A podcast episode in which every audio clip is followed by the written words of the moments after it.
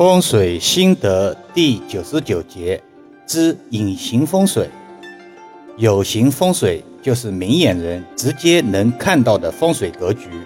所谓隐形风水，可以理解为生活习惯或个人气场，有些只可意会不可言传的味道。易遥老师希望通过举例的方式，能让大家明白一二：一、忌讳杂物横生。都市单元住宅建筑结构的特性，高层建筑的普遍性，住宅内涵盖了客厅、卧室、卫生间、厨房等空间，大大浓缩化了。每个居家的杂物越来越多，久而久之，过多的杂物形成所谓的垃圾煞，影响土沉纳新，出现家人财运不畅、思维不通，甚者。健康受损。现实生活中，有些委托人风水布局后不予打理经营。易阳老师一直强调，风水不是一劳永逸，是需要巩固经营的。所以家中需要经常整理收纳，美观协调是风水重要的元素之一。二，忌讳冰箱、保险箱过于闲置。稍微懂一点风水常识的人都知道，冰箱、保险箱在风水中作为财库的重要意义。有些年轻人、上班族因工作的特殊性，早出晚归，平常很少在家中烹饪，导致冰箱形同虚设、空空如也。拼命工作也不出成绩。月入不错，却收入不多等卦象频频。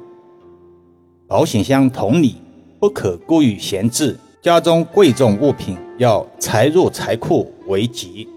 当然，家中没有保险箱的不在此论。三，忌讳电线过于杂乱。现代居家中各类电器、电线插座也越来越多，宅内各种线路的安插井井有序。听起来好像很难，其实这是一个生活习惯的问题，平常注意点即可。电器线路乱作一团，风水称之为行煞，时间一久，轻则影响思维，重则健康受损。有些东西不是不相信就不存在了。四，忌讳时钟挂床头，因为钟与钟谐音。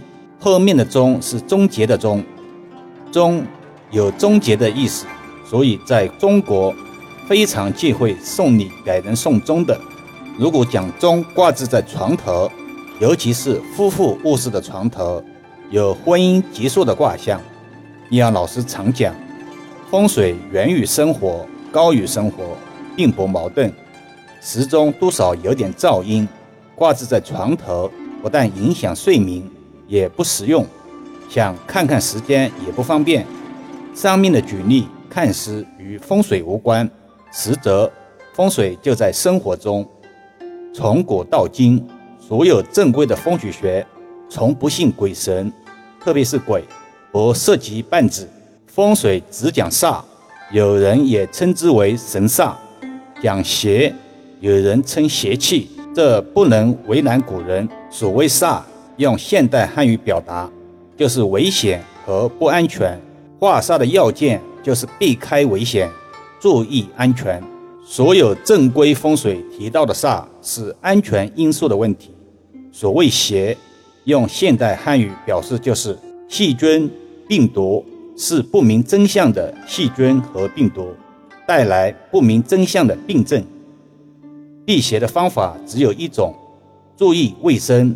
现代细菌、病毒的研究已经破解了很多邪气之谜。细菌、病毒传播的方式途径多种多样，但基本的传播方式大体不外乎三种：一是空气传播，二是流动性传播，包括人员流动、物品流动、动物流动；三是昆虫、微生物传播。